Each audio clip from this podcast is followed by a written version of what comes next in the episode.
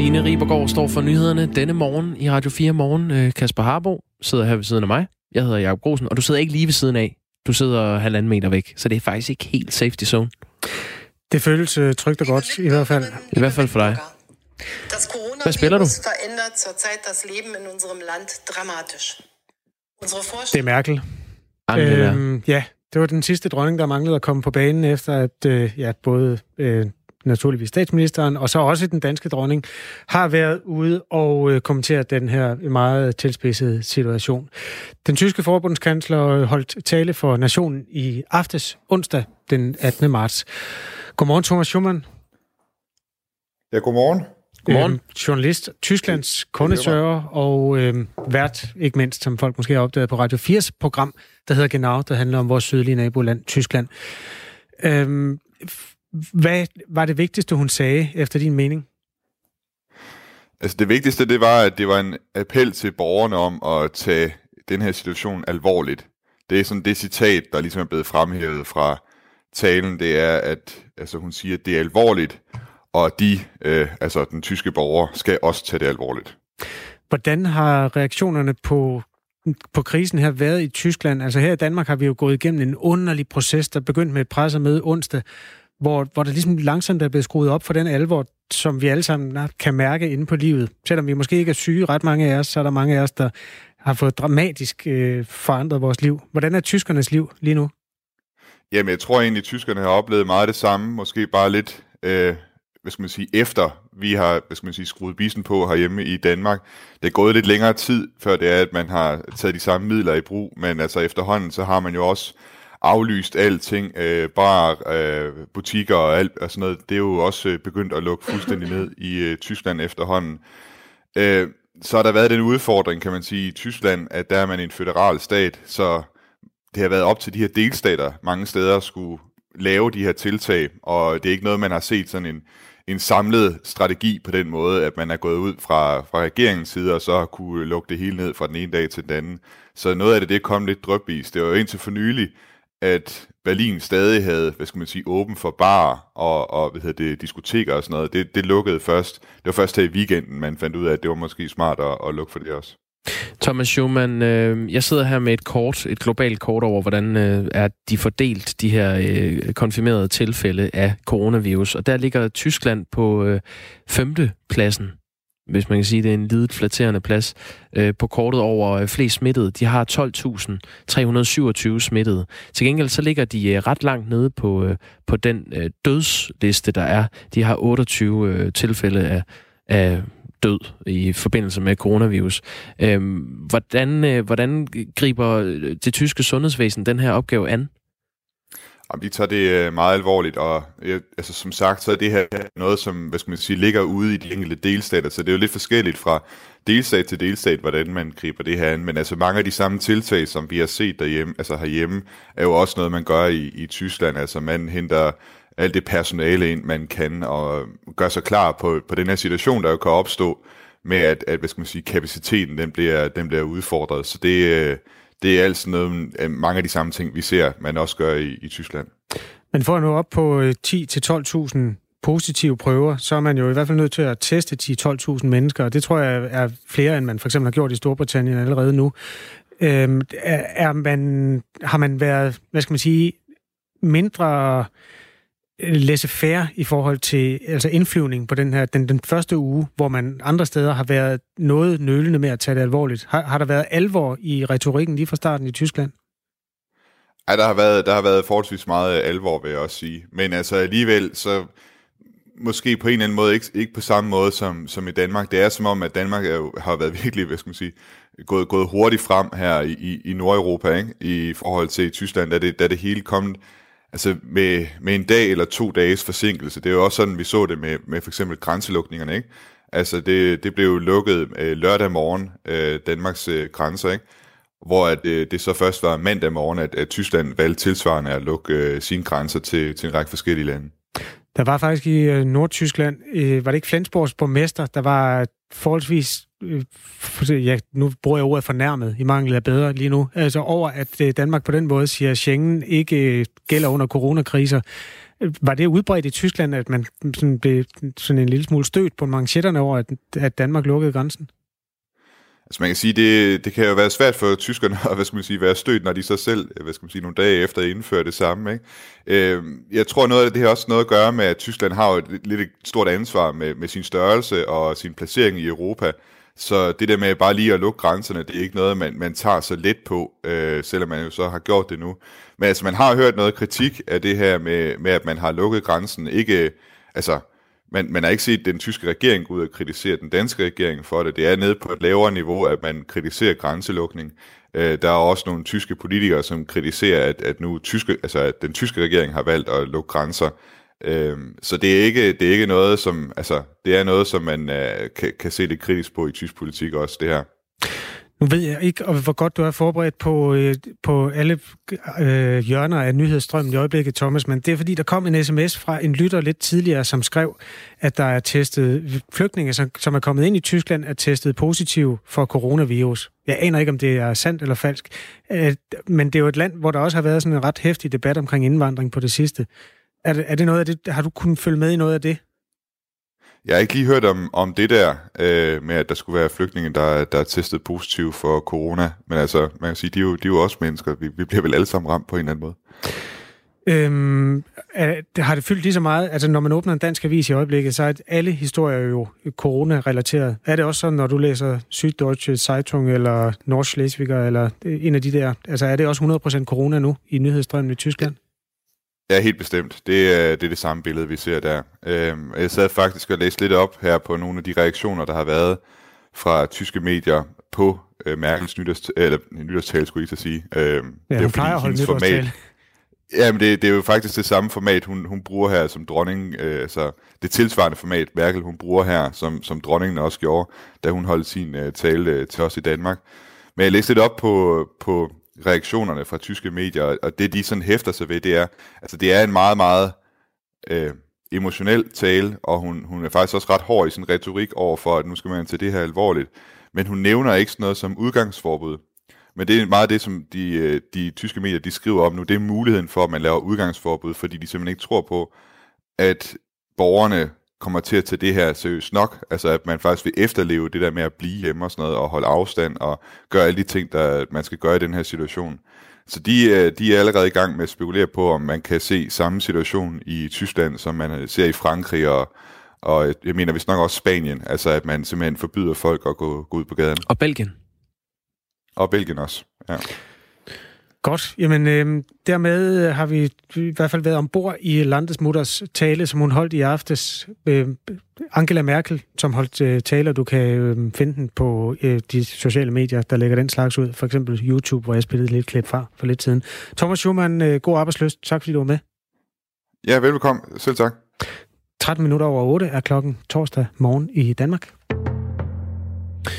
Og imens Europa er blevet epicentret for det her corona-udbrud, så er det jo, epicentret vil jo sige, at det her den største stigning i smittet og desværre også døde foregår lige nu. Så drager folk i Kina, hvor corona-udbruddet startede, et lettelsens suk lige nu. Og en af dem, det er dig, Anders Ellemann Christensen. Godmorgen. God morgen eller god eftermiddag? Eller god eftermiddag hos dig. Direktør for Albatros Rejser og bosiddende i Beijing med kinesisk kone og datter. Anders, du har delt et billede med os fra din lokale kaffebar i Beijing, hvor vi kan se masser af folk på gaden og en smuk blå himmel. Og du har sagt, det føles som om Kina er ved at blive rask igen. Prøv lige at forklare, hvordan du kan mærke det. Jamen, vi var jo for en måned siden, var vi der, hvor I er nu. Altså, der var hele Kina lukket ned, alle gaderne var rømmet for folk. Vi måtte simpelthen ikke gå udenfor, vi måtte ikke gå på arbejde, og det hele så rigtig, rigtig mørkt ud. Og man kan sige, i søndags, som er det billede, jeg sendte til jer, jamen, der kunne jeg komme ud på kaffebar på første gang. Der var endda en fyr, der snød sig foran i køen, hvilket jeg jo egentlig normalt ikke plejer at være glad for, men lige i det her tilfælde var det faktisk et godt tegn. Og livet er ved at være tilbage på normalen. Der går folk rundt over det hele, og vi er begyndt at gå på arbejde igen, og det ser meget, meget lyst ud. Holder I distance til hinanden, og går folk rundt med mundbind, eller hvordan er billedet der?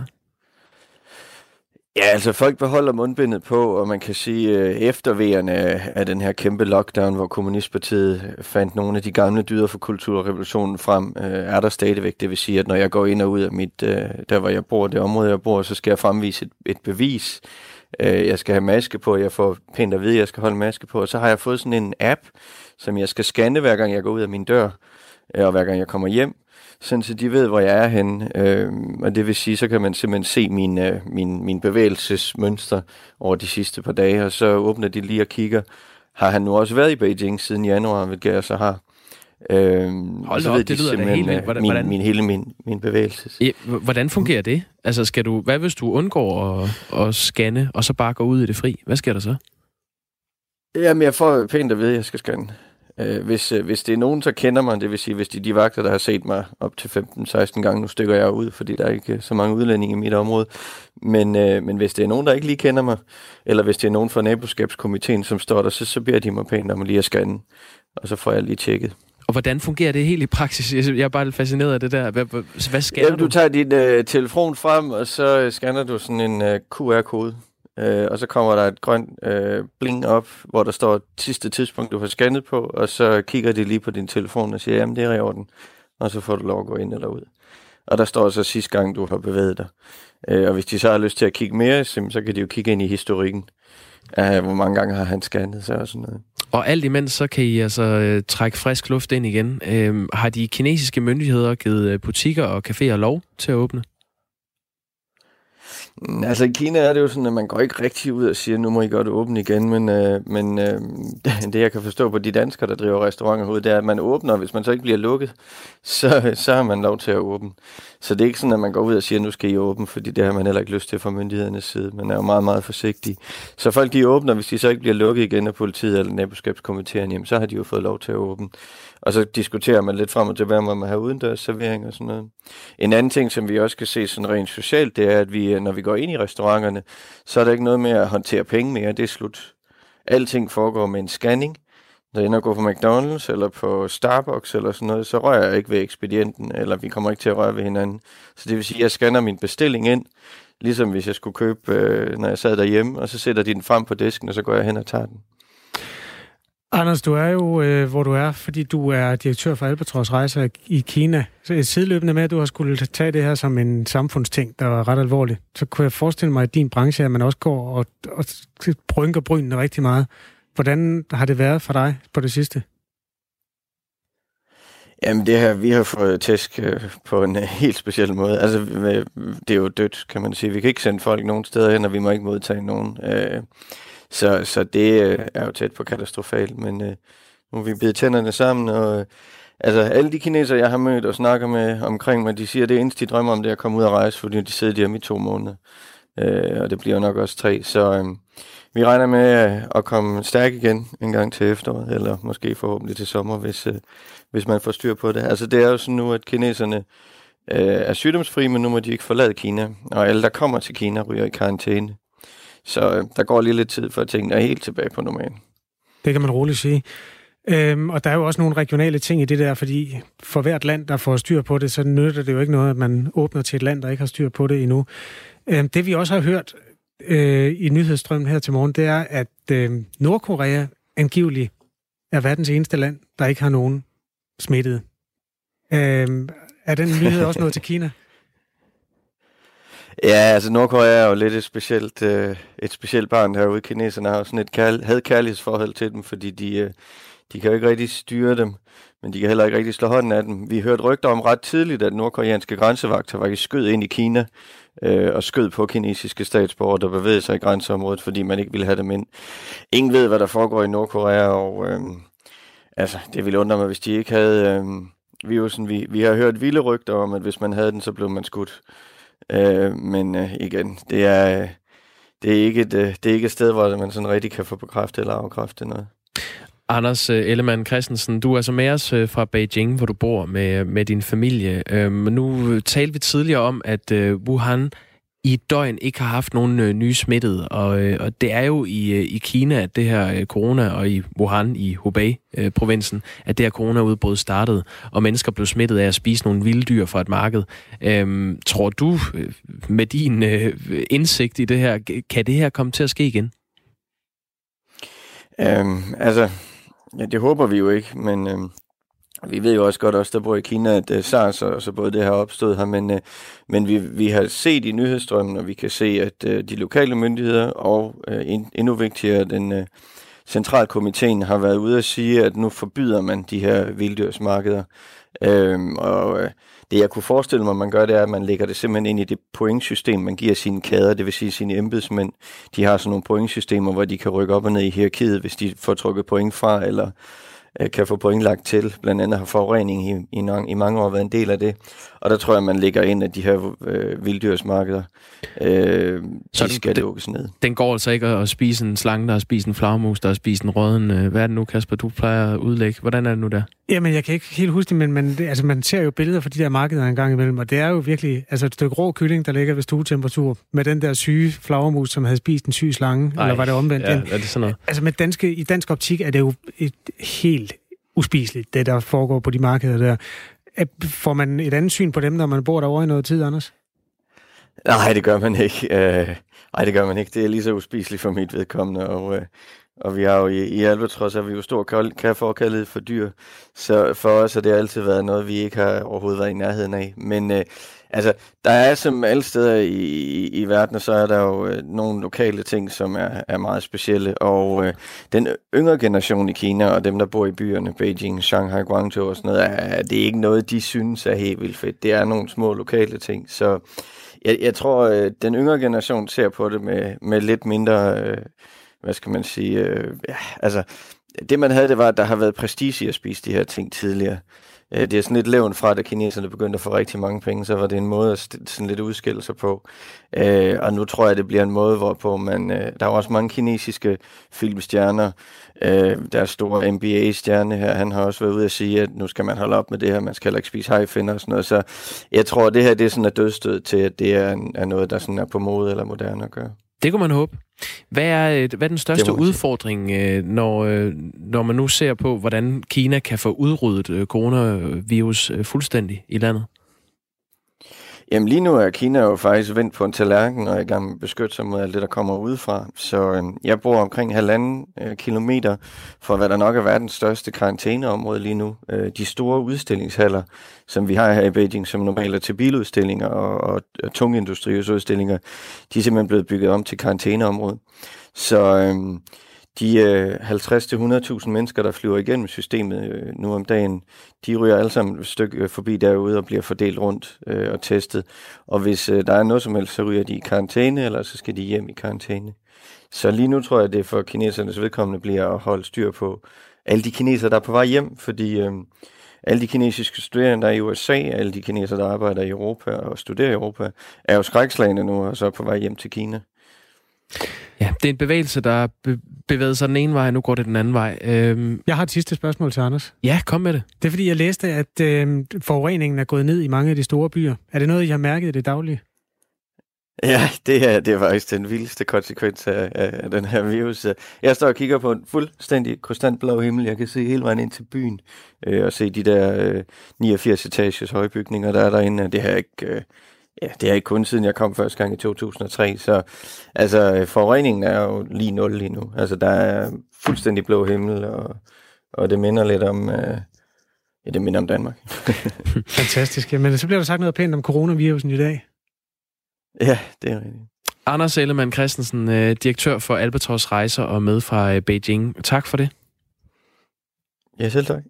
Klokken er 8.24. Du hører Radio 4 Morgen. På en torsdag, der hedder den 19. marts, hvor de fleste erhverv jo enten er lukket ned eller droslet ned for at undgå corona. Men vi havde den gode oplevelse tidligere på morgenen at tale med en mand i et erhverv, der fortsætter upåvirket af den her verdensomspændende sygdom. Det var mælkeproducent Peter Nielsen. Er nogen kendt som gennemsnitsdanskeren. Han medvirkede i nogle P4-programmer, som jeg var med til at lave for 2-3 år siden. Han er stadig mælkebonde. Han har 300 røde mælkekøer.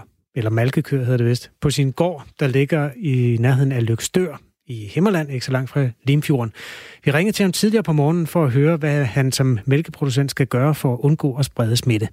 Jamen, grundlæggende, så gør vi herude på landbruget faktisk det samme, som alle mulige andre gør. Vi sørger for at holde afstand til vores medarbejdere og vores leverandører, der kommer med foder og mineraler, og dem, der kommer og hjælper vores servicepersonale.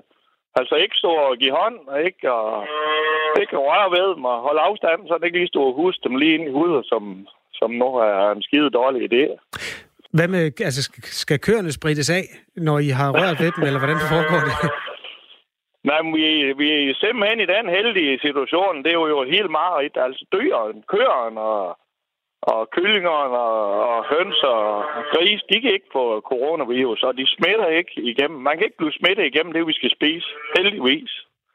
Det ville jo være helt forfærdeligt, hvis det var tilfældet. Så altså køerne, dem håndterer vi fuldstændig på normal vis, som vi altid har gjort.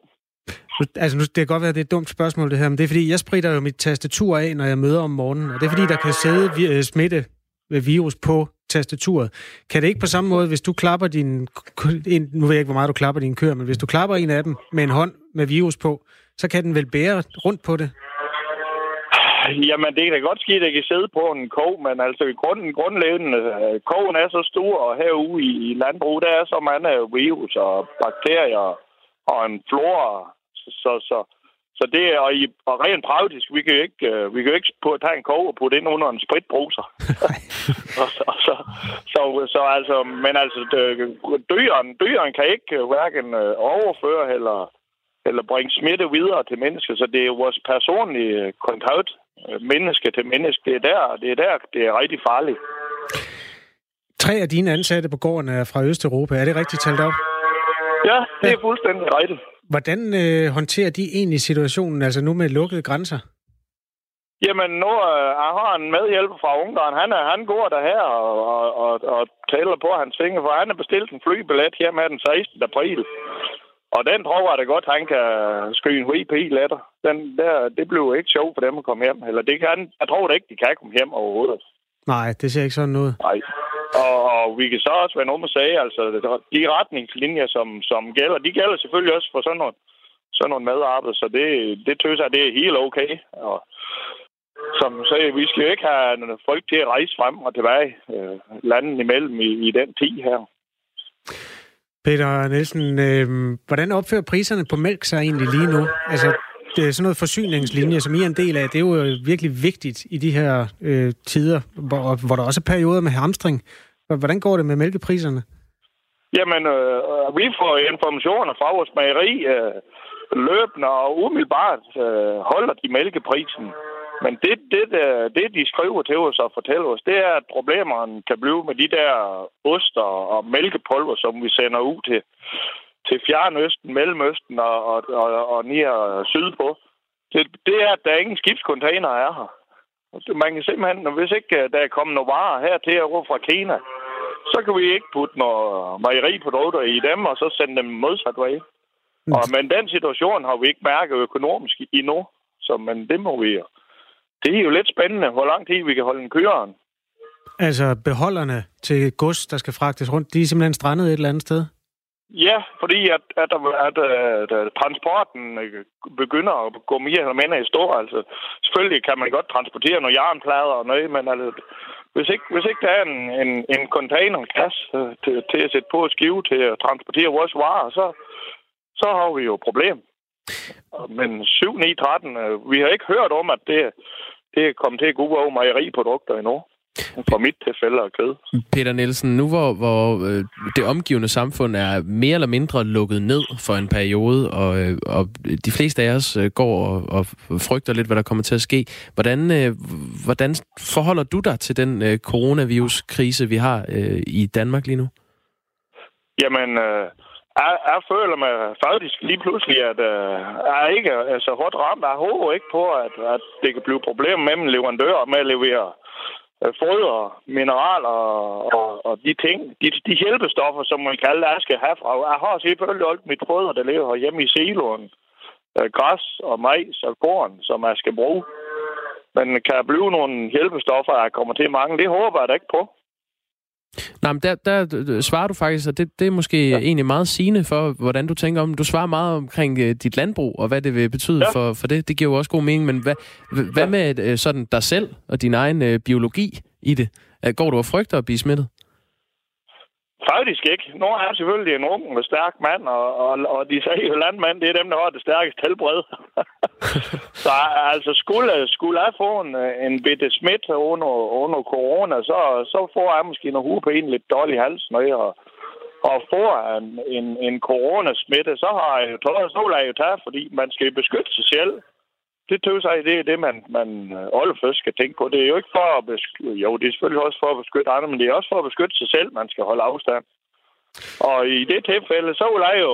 I hvert fald, hvis jeg ved, at jeg har 100% corona, så vil jeg ikke gå ud og risikere at smitte mine 3 medarbejdere. Fordi hvis ikke jeg har noget medarbejdere, så har jeg et problem.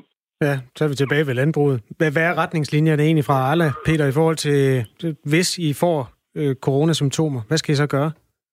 Jamen, hvis jeg får corona, så skal jeg selvfølgelig, fordi altså retningslinjer er jo også bare almindelig influenza og sygdom, så skal man ikke stå og producere fødevarer. Man skal i hvert fald ikke malke. Man må ikke stå inde i malkstallen og malke køerne, hvis man er syg. Og det gælder jo både medarbejdere, og det gælder ejeren og ejendom, så man skal ikke være syg, når man står og producerer fødevarer. Sådan helt grundlæggende. Så jeg skal jo eventuelt sætte mig ind på stoven og isolere mig derinde selv, men det vil være svært for mig, fordi jeg er jo vant til hver uge, men så må jeg jo give min medarbejder telefonisk besked og sådan noget. Og det kan de heldigvis. Ja, må ikke. Jamen, hold dig rask, Peter Nielsen. Det kan du tro, jeg gør. Det er regnet med, at nogle regner vi med, der skal til at blive forår, så vi kan komme i marken. Vi skal have plantet markeren til her en gang, så det er lidt en helt speciel situation, vi står i. Lød det fra Peter Nielsen, som producerer mælk, eller det er jo ret beset køerne, der producerer den. Peter, han tager den bare ud af køerne og putter den over i en stor tank, som så bliver fyldt over en tankbil, som bliver kørt ind til et mejeri, hvor det bliver fyldt i mælkekartoner. Så lavede vi lige den store tegning. Du kan noget med ord, Kasper. Du tegner de billeder, og køerne var jo faktisk også med i baggrunden. I den grad. Der er 2 ting at sige til det. Inger har skrevet en sms, hvor der står, hvor er det dejligt livsbekræftende at høre på landmand Peter Nielsen med hans brølende køer. Det er Inger fra Frederiksberg. Der er også en lytter i hovedstadsområdet, der påpeger, at vi har for lidt om vores andet naboland, nemlig Sverige, som vi jo om ikke andet er brofast med. Ja, det kunne da godt være, at vi skulle sætte optikken derover af. Det er faktisk meget godt at få nogle input til det redaktionsmøde, der skal finde sted, når det er, vores radioprogram her er slut klokken 9. Fordi vi vil hjertens gerne prøve at søge svar på de ting, som folk har brug for at vide. Det er egentlig vores fineste eksistensberettigelse lige præcis nu. Du har skaffet corona, Lone. Ja, Lone Simonsen, professor i folkesundhedsvidenskab, medvirker på den anden side af det nyhedsoverblik, vi skal have lige om lidt. Hvis I har nogle spørgsmål til Lone, Corona-Lone, som hun også selv er begyndt at kalde sig, så skriv ind på 1424, start beskeden med R4, efterfulgt af dit spørgsmål, og så tager vi det med i puljen.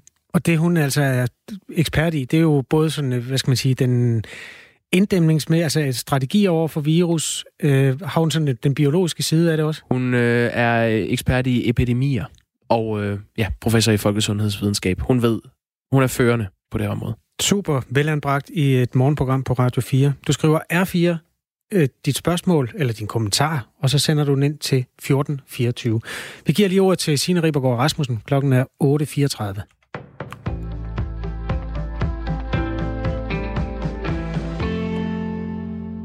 Fremover så kan tusindvis af ansatte på landets sygehuse og i den kommunale ældrepleje hurtigt få afklaret, om de er smittet med coronavirus, og om de skal blive hjemme, eller de bare er forkølet og godt kan gå på arbejde.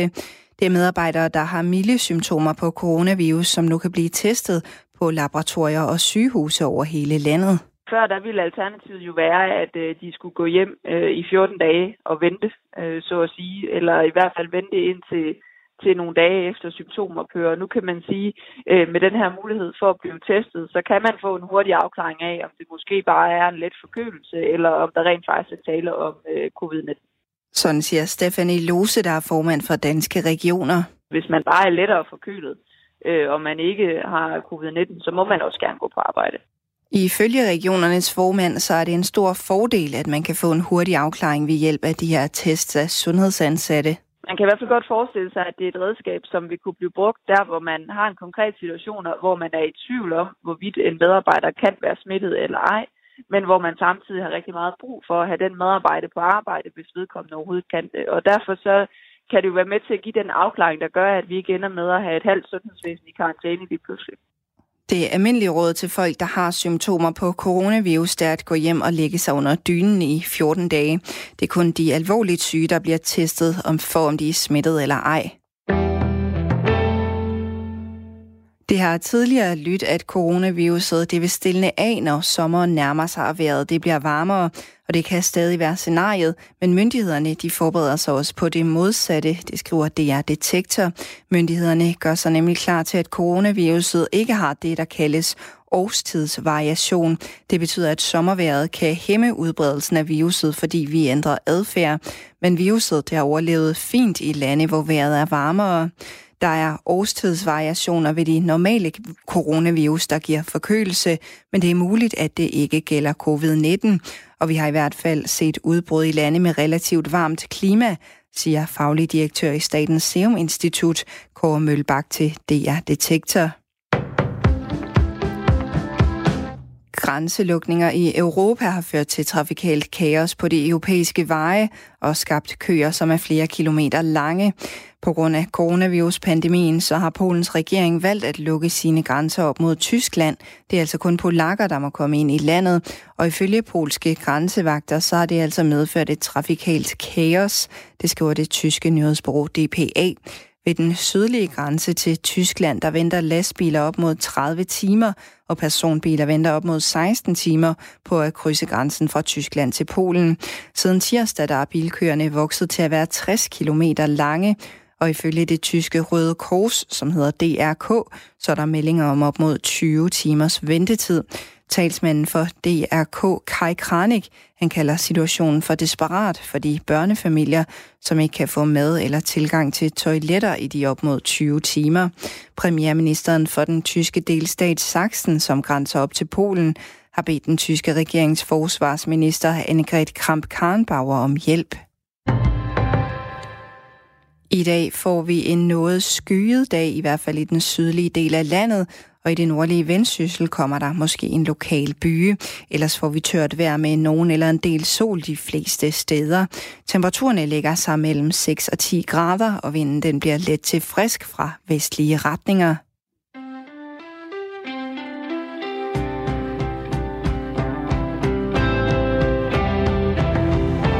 Klokken er 8.38. Det er faktisk sådan set ud fra en ret smuk dag, der hedder torsdag den 19. marts 2020. Det her program hedder Radio 4 Morgen, og vi skal om 10 minutters tid tale med virusekspert Lone Simonsen, som er professor i folkesundhed. Og husk, at du kan stille spørgsmål ind, hvis du skulle have lyst til at være med i det interview, være med til at lave det. Så skriver du en sms, der starter med R4, mellemrum og din besked, og så sender du den til 1424. Der er mange danskere, der har problemer med at komme hjem fra fjerne egne. I går talte vi med Jakob Ryttsøv, der er journalist og kæmpede for at komme hjem fra Paraguay, som jo altså ligger i Sydamerika. Godmorgen, Jakob Ryttsøv. Godmorgen. Hvor glad en udgave af dig selv er du nu? På en skala fra 1 til 10, så det er faktisk lidt svært at sætte en 4-5'er. Fordi det ser ud som om, at jeg stadig kommer ud nu faktisk af Sydamerika. Men var det ikke jer, der advarede mig om i går, at der var en ikke kendt, der kom til at strande i Lissabon? Det kommer til at ske det samme for mig nu, fordi nu har jeg fået aflyst mit fly fra Lissabon til København, men kommer trods alt stadig ud af Sydamerika. Så det er sådan lidt med blandede følelser. Ja, det var min bror, fik jeg fortalt i radioen i går. Han skulle gerne lande i Lissabon i dag. Han var i Chile og kom fra Santiago til Sao Paulo i Brasilien og fløj derfra til Lissabon. Og så er det så meningen, at han skal flyve fra Lissabon til München, og så fra München til Danmark, men hans fly fra München er blevet aflyst. Så der er altså, ja, det er den situation her. Ja. Der er flere steder, hvor ja, der er mange steder, hvor flyene er aflyst mod Danmark. Ved du, hvad du kommer til at gøre fra Lissabon? Nej, det ved jeg faktisk ikke. Jeg har en ven, der bor i Lissabon. Jeg tror lige, jeg skal hive fat i ham og høre, om vi kan lave et eller andet i Portugal. Jeg ved heller ikke, hvordan situationen er i Portugal, for nu har jeg brugt så meget krudt på at finde ud af, hvordan den er her i Paraguay, men det er jo altså stadig heller ikke sikkert, at der kommer ud. Det var det, jeg prøvede at forklare i går, det med, at flyafgangene de bliver aflyst konstant. Plus jeg har også jeg flyver her gerne 7.9.13 i aften dansk tid fra Paraguay til Sao Paulo, men så skal jeg have en overnatning der og vente på mit fly, så der er jo altså også ret lang tid igen, til jeg kommer ud af Sydamerika. En af de brancher, der er ramt allerhårdest af det her, det er jo hotelbranchen. Er det til at få værelser, eller har de også lukket ned rundt omkring? Ej, det er faktisk til at få værelser stadigvæk. Jeg ved ikke lige, hvor længe det bliver ved her i Paraguay. Der har vi fået lov til at blive, hvor vi bor, men det er helt mærkeligt. Vi går bare rundt som de eneste på hotellet. Det er jo alt for stort til, at der er 2 mennesker, så vi har brugt rigtig, rigtig lang tid på at gå op ad tomme hotelgange og se hver evig eneste, sal på hotellet, der bare ligner hinanden, så man røvkeder sig også, for at sige det mildt. Men vi har også fået fat i et hotelværelse i Sao Paulo i Brasilien, og så må vi jo også sidde der alene, indtil vi flyver afsted. Men nu gælder det bare om at komme ud af Sydamerika, og så siger Udenrigsministeriet, når vi først er i Europa, så skal vi nok komme hjem på en eller anden måde. Jakob Ryttsøv, måske kan jeg hjælpe dig. Der sker det, når man sidder og sender radio, så er der mange, der lytter med, blandt andet nogle gange ens mor. Så når hun hører, at jeg sidder her og taler om min lillebror, så kommer lige en opdatering. Og min lillebror, han flyver over Dublin i dag og lander i København i eftermiddag. Så det er måske en mulighed, hvis du kan få et fly fra Lissabon til Dublin. Og så fra Dublin til... Ja, det kunne da være rart. Jamen, det er hermed givet videre. Det kan være. Hvordan er din, Jakob Ryttsøv, hvordan er kontakten med Udenrigsministeriet og de danske myndigheder i det hele taget? Det svinger lidt. Udenrigsministeriet har egentlig været fint nok, men du sidder jo i en telefonkø på 20 minutter, så bliver du ofte smidt af den, og det er ret frustrerende at sidde 20 minutter, og når du så hører, du nummer 1 i køen, så bliver du smidt af den ofte. Nogle gange kommer du igennem, så får tit folk hjemmefra til at hjælpe. Så har vi haft kontakt til den danske ambassade i Brasilien, som har været meget, meget hjælpsom, og så som jeg også forklarede tidligere, så har vi prøvet at få fat i det danske konsulat i Paraguay, men de tager ikke telefonen, så vi kan ikke rigtig finde ud af, hvad reglerne gælder i Paraguay i forhold til, hvordan man kommer ud og hvordan man må færdes, fordi der er også udgangsforbud hernede, og det kan den danske ambassade i Brasilien jo ikke forklare om, da de ikke rigtig ved, hvordan forholdene er i Paraguay. Så nogle steder er der meget hjælp at hente, og andre steder, der tager de decideret ikke telefonen. Hvem snakker du med i løbet af en dag? Hvor mange mennesker, udover os og Udenrigsministeriet, har du noget socialt liv? Det kommer an på, om socialt liv det tæller for at sidde telefonkø og snakke med diverse flyselskaber. Ellers er det kun mig og min kammerat Christian, som er afsted med. Men vi laver jo ikke andet end at sidde på hotellet og så ringe rundt til de forskellige steder. Og hver gang der sker en ny ting, så bliver vi nødt til at reagere på det. Vi havde lidt tid i går, hvor vi kunne komme ud, fordi vi troede, vi skulle... alt var klar, så kunne vi gå lidt rundt her i Asunción, der er hovedstaden, men der er jo ikke en dyt at lave, når alting er lukket, og det er også 33 grader, du kan jo ikke sætte dig ind noget sted, så det blev ret hård gåtur på en 4 timer, hvor vi bare gik rundt og fik at vide, at alt var lukket. Jakob Ryttsøv, tak fordi du var med i Radio 4 Morgen. Vi følger dig lige med en vis interesse, hvis ikke du har noget imod det. Vi håber at kunne fortælle... Det gør ikke noget. Det kan også tage ret lang tid. Ja, det er nemlig det, jeg tænker. Og forhåbentlig med en happy end, hvor vi på et eller andet tidspunkt får placeret dig i Danmark. Ha' en god dag. Ja, må det ikke. Tak. Klokken er 8.43, i Danmark i hvert fald. Fremover kan tusindvis af ansatte på landets sygehuse og den kommunale ældrepleje hurtigt få afklaret, om de er smittet med coronavirus. Medarbejdere, der har milde symptomer på corona, kan nu blive testet på laboratorier og sygehuse over hele landet. Og det skal give mere effektivitet til sundhedsvæsenet. Det forklarer Stephanie Lose, som er formand for Danske Regioner. Vi er i en situation, hvor vi har brug for alle gode kræfter i sundhedsvæsenet, og i øvrigt også ude i ældreplejen, ude i kommunerne. Og derfor så er det lidt vigtigt, at der, hvor man har nogle lette symptomer, men kan være i tvivl om det nu også er smittet med corona, at man så kan få en hurtig afklaring. For man skal selvfølgelig ikke gå på arbejde, hvis man rent faktisk er smittet med corona, og dermed også kan smitte patienterne. Det er nye retningslinjer fra Sundhedsstyrelsen, der fastlægger, at medarbejdere i sundhedsvæsenet med kritiske funktioner fremover kan blive udredt for corona. Godmorgen til dig, Lone Simonsen. Ja, godmorgen. Professor og epidemiforsker ved Roskilde Universitet. Det her tiltag, burde man have gjort det tidligere? Jamen, jeg er bare så glad for, at det er kommet. Simpelthen, det er rigtig, rigtig skønt, at vi får. Altså, det giver enormt meget mening for mig, at vi... det er jo en særlig gruppe... altså folk, vi taler om, folk, som enten er udsatte for smitte selv i forbindelse med deres arbejde, eller som kan udsætte de skrøbeligste for smitte. Det er jo helt genialt, det her. Jeg har hørt dig foreslå i en podcast hos DR, at man tester al sundhedspersonale i Danmark, og så kan man så sende dem, som har haft coronasmitte, i arbejde, fordi de er immune. Vil du ikke lige uddybe, hvad det er hvad der ligger til grund for den gode idé? Jo, men måske skal vi først lige forklare, hvorfor at Sundhedsstyrelsen gør det her. Det er en ny retningslinje for at sikre, at vi kan få folk tilbage på arbejdet hurtigt, i stedet for, at de skal sidde 14 dage i karantæne. Mm. Så det primære formål, det er simpelthen at sikre sig, at vi har arbejdsstyrken, som behøves i de næste måneder. Så det er, men det, jeg har foreslået det her oven i det, så får man den bonus, som man måske får efterhånden en gruppe af sundhedsmedarbejdere og læger og sygeplejersker, som ved med sig selv, at de er, altså det er simpelthen blevet testet og fundet smittet, så derfor så er de immune bagefter. Så kan de jo gå roligt på arbejde, og dem, som bliver behandlet af dem, kan roligt være sikre på, at der ikke er noget for dem. De kan ikke smitte mere, de kan ikke selv blive smittet mere. Der har været stor diskussion omkring det her med testning af corona her i Danmark, om vi har testet nok. Ved du, hvor meget sådan en test koster? Ja, altså, hvis du går ind på Statens Serum Instituts hjemmeside, så står der 4.500 kroner for en test. Ja. Jeg ved ikke, om det er sandt nu, efter at staten har indkøbt 3 nye maskiner, og vi virkelig har fået meget større kapacitet for at teste åbenbart. Og det er det, der er ved at ske, så det er rigtig godt nyt. Men det kan jo hurtigt løbe op, hvis en test koster 4.500 kroner, og man, lad os sige, vi tester 1.000 danskere om dagen. Det er 4,5 millioner kroner om dagen.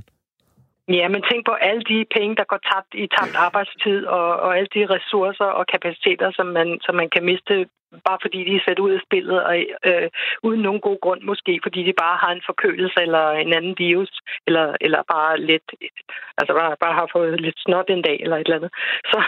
Så det er virkelig, virkelig en god idé, det her. Jeg tror, at det klart kan betale sig også økonomisk, ja. Lone Simonsen, vi har jo en masse lyttere, der gerne vil trække på din ekspertviden omkring det her. Må jeg tage nogle af de sms'er, der er kommet ind? Ja. Der er en, der skriver, kan man gå et sted hen og blive smittet? Vi kan jo lige så godt få det overstået. Hvor mange af os ender med at have haft covid-19, når stormen lægger sig igen? Der er sådan set 2 spørgsmål i et. Punkt 1. Okay, så kan den der... Kan man gå et sted hen og blive smittet? Ja. Okay, så den der idé, den kommer fra os fra min barndom, hvor vi tog til mæslingefester og små børn og for at blive smittet. Det kan ikke tilrådes. Det er faktisk en rigtig dårlig idé, fordi selv yngre mennesker har ikke en 0 risiko for at blive meget syge. Det kan vi jo se. Vi har en patient på 33 år, der ligger nu indlagt på Aarhus med coronavirus. Så det er ikke altså 0 risiko. Hvis det var helt urisikabelt, så kunne man sige, at det var en god idé, men det er det altså ikke. Mæslingefesterne, den bliver du nødt til at fortælle om på et andet tidspunkt, fordi det lyder... Nu er jeg i den aldersgruppe, for jeg ligger før, jeg var vokset op i tidlige 60'erne, da lille barn, og der var det helt almindeligt, at ens forældre ville tage ind til mæslinger, til hvis der var et andet barn med mæslinger, så kom vi andre over og besøgte dem for at blive smittet, så vi havde fået det, mens vi var små. Det samme med skoldkopper. Ja, skoldkopper kan jeg bedre forstå. Mæslinger, der døde jo altså nogle procent hvert år af dem, der havde mæslinger. Nej, det er nu en misforståelse. Det er det? I lande, som er meget fattige, og i Danmark for 150 år siden døde flere procent af dem, som havde mæslinger. Sådan er det jo ikke i 60'erne. Jeg ved ikke, hvor gammel du er jo selvfølgelig. Nej, jeg er 180.000 år gammel. Et andet spørgsmål, Lone Simonsen. Hvorfor rammer coronavirus primært mænd? Altså, hvad mener du? Mener du ifølge hvem, der dør i Italien, for eksempel?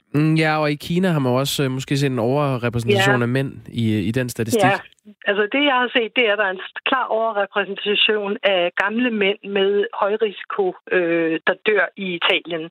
Sådan at altså gennemsnitsalderen for dem, der dør omkring 80, og de har flere højrisiko underliggende lunger og hjertesygdomme. Og så oven i det, så er 72% af dem mænd, eller et eller andet. Og der tænker jeg jo, at det er sgu da nok et eller andet livsstil, eller altså mænd lever jo kortere end kvinder forventet, så Så det kan være simpelthen en mand i den alder er i en dårligere tilstand end en tilsvarende kvinde. Eller også har det noget at gøre med rygning eller et eller andet. Vi trænger simpelthen til meget mere forskning om risikofaktorer for at dø eller komme alvorligt afsted med den her virus. Jeg vil så også sige en statistik, som er meget lille og uvidenskabelig, som peger den modsatte vej. Det er, at jeg talte i går med Christoffer Møldrup, som er sportsjournalist her på Radio 4, som var en del af en delegation, der var i Ischgl, der hvor de truttede de samme fløjter og fik smittet hinanden i de der skihytter der. Og han sagde, at i det selskab, han var, der var det kvinderne, der havde det suverænt værst. Altså, der var, pigerne havde fået den der sådan influenza-agtige reaktion på det, hvor mange af mændene faktisk var næsten symptomfri, ham selv inklusive. Så på den måde kan det også ramme skævt den anden vej. Ja, altså man kan få sådan nogle mange rapporter af den ene og den anden slags, så det kan være forvirrende. Det vi simpelthen savner, det er sådan nogle store kontrollerede studier, eller hvor man virkelig prøver at styre, hvem der har fået det, hvem der ikke har, matche dem, nogen der er nogenlunde det samme, og så se på, hvad der er forskellen. Så det er, altså, det er noget, vi simpelthen, der er behov for forskning i forbindelse med den her epidemi, for at få udredet, hvad der er været, hvad der er skidt, og hvad der er kanaler, hvad der er vigtigt. Lone Simonsen, der er jo også meget en snak om det her med, om virussen kan tåle varme, eller hvorfor det er godt, at vi snart går ind i en sommerperiode, om det kan have en positiv effekt. Hvad kan du sige sådan, hvad ved vi om det? Fordi der er altså også lidt forskellige meldinger. Ja, men altså det er jo noget, som det er bygget på den idé, at vi har jo 4 coronavirus, som cirkulerer om vinteren som almindelige forkølelsesvira. Det er noget, vi har haft altid, af den tid, vi har haft data af den slags. Så altså, det kan jo godt være, og om dem ved vi, at de cirkulerer fra januar til maj. Så det er en vintersæsonvirus, ligesom influenza er. Så vi tror, vi kan sådan se på influenza-pandemier og lære af dem, at de går som regel i energi og hen over sommeren, og så kommer de op igen sent om efteråret og om vinteren. Det er sådan lidt et normalt mønster med pandemier. Men det kan jo, altså vi har også set eksempler på en sommerbølger i Danmark, men så er det ligesom om de starter om sommeren. Vi havde for eksempel en voldsom en i Danmark i juli 1918, som jeg har siddet og målt på med mine kolleger, og der kan man se, at det er jo midt om sommeren, altså. Men det er usædvanligt. Det har jeg ikke set i de andre pandemier, jeg har set på mange. Der er anden halvdel af den sms, jeg læste op lidt tidligere, den nåede vi faktisk ikke at få svar på. Hvor mange af os ender med at have haft covid-19, når stormen lægger sig igen? Ja, det er et rigtig godt spørgsmål. Der også der er der sådan lidt bredt fægtning, men ikke så meget uenighed, som der er om dødeligheden. Så det, vi ser i andre pandemier, det er, at omkring 20-60% af alle mennesker får den på det ene eller andet tidspunkt i løbet af de første bølger over et år eller 2 eller sådan noget. Så det kan man godt forvente at stille bekendtskab med den her virus. Vi skal bare huske, at langt de fleste af os kommer ud af det her uden måske at opdage det eller have meget mild sygdom. Og så er vi bare immune bagefter, og så må viruset finde på noget andet, og så bliver det nok til sådan en sæsonvirus, ligesom de der forkølelsesvirus og influenza er. Der bevæger du dig over i et spørgsmål, som Werner har spurgt os om. Han spørger jo egentlig dig gennem os. Kan man teste for immunitet efter sygdommen? Altså ja, altså det gør man. Man har også nogle tests for influenza, den bruger vi meget, og man har det for covid-sygdommens fætre, SARS og MERS i den samme coronavirusfamilie, så der er ikke noget til. Altså det findes, og jeg ved, det bliver brugt i Kina og i Singapore, og jeg ved, at masser af forskere prøver at få sådan en test i kommercielt brug nu, så vi kan bruge den, og det er virkelig vigtigt. Jeg glæder mig til, at der kommer sådan en test, fordi så kan man forstå, hvor mange procent af befolkningen, der har immunitet. Så det er virkelig, det er noget, det kommer nok snart. Det kan ikke vare længe. I mandags, der gik en kvinde, der hedder Jennifer Haller, ind i et laboratorium. I mean, the chance that I could have something to do with helping save lives is huge, and you know. Og hun gik ind helt frivilligt og tog en omgang corona i videnskabens tjeneste, fordi hun er med til at en omgang vaccine eller forsøg på samme.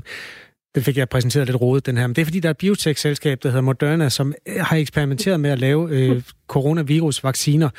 Og det er jo altså en ret kompliceret proces, fordi hvis jeg forstår det rigtigt, så skal man først vaccinere en person, og derefter eksponere den her ellers raske person for smitten, for at kunne se, om den virker. Er det rigtigt forstået, Lone?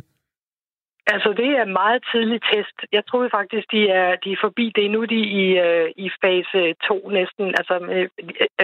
Altså, det, der er specielt i den her situation, det er en klasse virus, for hvilken vi ikke har nogen vacciner på markedet, og derfor skal de skal sikkerhedstestes. Det er faktisk det allervigtigste. Og så bagefter, når man er sikker på, at de ikke er harmfulde, så skal man teste, om de virker, altså om de faktisk nedbringer risikoen for, at man bliver syg af coronavirus. Ah. Og det er det, som sker i flere faser. Man starter med et par patienter, så går man op i et større gruppe, og så får man nogle kontroller med ind, som ikke har fået vaccinen, sammenligner, hvordan de har det, og alt muligt. Og så går man op i en egentlig fase 3-studie, hvor man involverer rigtig mange patienter. Og så ved man med nogenlunde god sikkerhed, altså, at den her er både sikker og effektiv. Så det er jo det, der tager tid. Det er derfor, det kommer til at tage mindst et år, før vi har den der vaccine. Det er noget andet med pandemivacciner, men hvis det var influenza, så er det bare ligesom, det kender vi, det har vi prøvet før. Der skal ikke så meget sikkerhedstesting til. Lone Simonsen, der er flere, der skriver ind angående malaria-medicin. Altså, ja. De har hørt, at malaria-medicin virker mod coronavirus. Er det rigtigt? Ja, altså det er de nye rapporter fra Australien, og jeg tror også, der er nogle andre, der har set det der, at hvis man kombinerer nogle af de ting, vi allerede har i brug for AIDS og for malaria, så kan man faktisk opnå rigtig gode resultater med covid-patienter. Så det er rigtig godt, fordi de faktisk, dem kan lære bruge, hvis de gerne vil, også i Danmark. Men det, der skal til nu, det er en ordentlig sikkerhedstesting eller en ordentlig effektivitetstestning i patienter. Så det er altså noget, man skal have en ordentlig sådan test, eller man skal have et ordentligt studie sat op for virkelig at vide, om det virker. Men det er virkelig godt nyt, det der, det synes jeg. Tidligere på morgen talte vi med en mælkeproducent, der hedder Peter, som har 300 røde mælkekøer på sin bondegård i nærheden af Løgstør i Himmerland. Og de har jo også fået retningslinjer, de her landmænd, til hvordan de skal håndtere det her fra mejeriets side. Og det korte og lange er, at den kan simpelthen ikke gå på dyrene. Den kan ikke sætte sig på køerne, lyder meldingen. Så er der bare en af vores lyttere, der undrer sig over det, fordi for det første mener vedkommende at have hørt om en hund, der er blevet smittet i Hongkong. For det andet begyndte det her jo med nogle dyr, der lå hulter til bulter på et marked i Kina. Hvor sikker kan man være på, at det her det ikke breder sig til dyr? Altså, kan det brede sig til køer? Det lyder ikke særlig sandsynligt. Den der med hunden, den har jeg også set og fulgt op på. Og jeg tror simpelthen, det der sker, det er, at en hund slikker på ting og overflader og folk, som har infektionen, og så får de viruset siddende i halsen, og det er det, der tester positivt. Det er ikke det samme som, at de har sygdommen, og de kan smitte den videre. Og det er jo en meget vigtig forståelse her. Og kan det smitte dyr? Altså, køer lyder mærkeligt, men vi har jo eksempel på, at den spanske syge bredte sig over i svin i 1918. Så man kan godt forestille sig, at der er nogle dyr, der også kan blive inficeret. Men altså det der med, at den springer over fra mennesker til dyr, det gør den jo meget sjældent. Og det er det, der skete fra flagermus gennem pangoliner måske til mennesker. Det er allerede sket i december 2019, og det sker sjældent. Det er sket i 2003 og, med SARS, og nu skete det her igen, men det er jo ikke noget, man kan vente, altså, at dyr har en rolle fremover. Nu cirkulerer den her lykkeligt fra menneske til menneske. Det behøver den ikke. Lone her, det bliver sidste spørgsmål fra vores lyttere. Det er Silas, der har skrevet ind. Vi har lige 1,5 minut til nyhederne. Han skriver, hvis vi nu satte alle i karantæne og lod alle unge og raske blive smittet med corona, langt de fleste vil ikke engang lade sig mærke med det, vil vi så ikke få opbygget en flokimmunitet, så vi derefter mindsker risikoen mod at smitte de udsatte? Jo, altså det er sådan teoretisk, det lyder vældig godt. Undtagen, at det går ikke, fordi at dem, der er unge, kan også blive alvorligt syge af det her. Som vi ser af den patient, som ligger på Aarhus sygehus, som jeg fortalte om før. Mm. Så faktisk er det her tiltag med at teste, for lige at lave en loop her, det at teste sundhedspersonale og faktisk opbygge en gruppe, som er immune, det er den der idé med, så kan man faktisk ved at lade de udsatte, vi passede dem, så kan man lave sådan en barriere, som ikke er så dramatisk som den, der bliver foreslået her, men faktisk har den samme effekt. På den måde bandt du en fin sløjfe, Lone Simonsen, professor og epidemiforsker. Jo, det var meget fikst ved Roskilde Universitet. Tak for det. Ja, det var så lidt. Tak for, at jeg kunne være med. Hej. Det var et indslag, der handlede om en sygdom, der hedder corona. Og det er jo udsprunget af... Ja, nej, folk ved jo godt. Det er fordi Per, han skriver, taler I kun om virus corona morgen efter morgen? Det vil jeg gerne bede om svar på, skriver Per. Ja, til det vil jeg sige, kan du huske dengang, vi bare diskuterede om Mette Frederiksen, hun skulle holde tale i Fælledparken 1. maj? Det var tider, ikke? Men nu er det faktisk ligegyldigt, fordi 1. maj i Fælledparken er aflyst. Det handler om coronavirus. Så ja, det gør vi, Per. Kom gerne med inputs, hvis du ser en historie, som du synes, vi skal dyrke. Også gerne, hvis den ikke handler om corona. I første omgang, have en god torsdag. Venlig hilsen, Jakob Grosen og Kasper Harbo.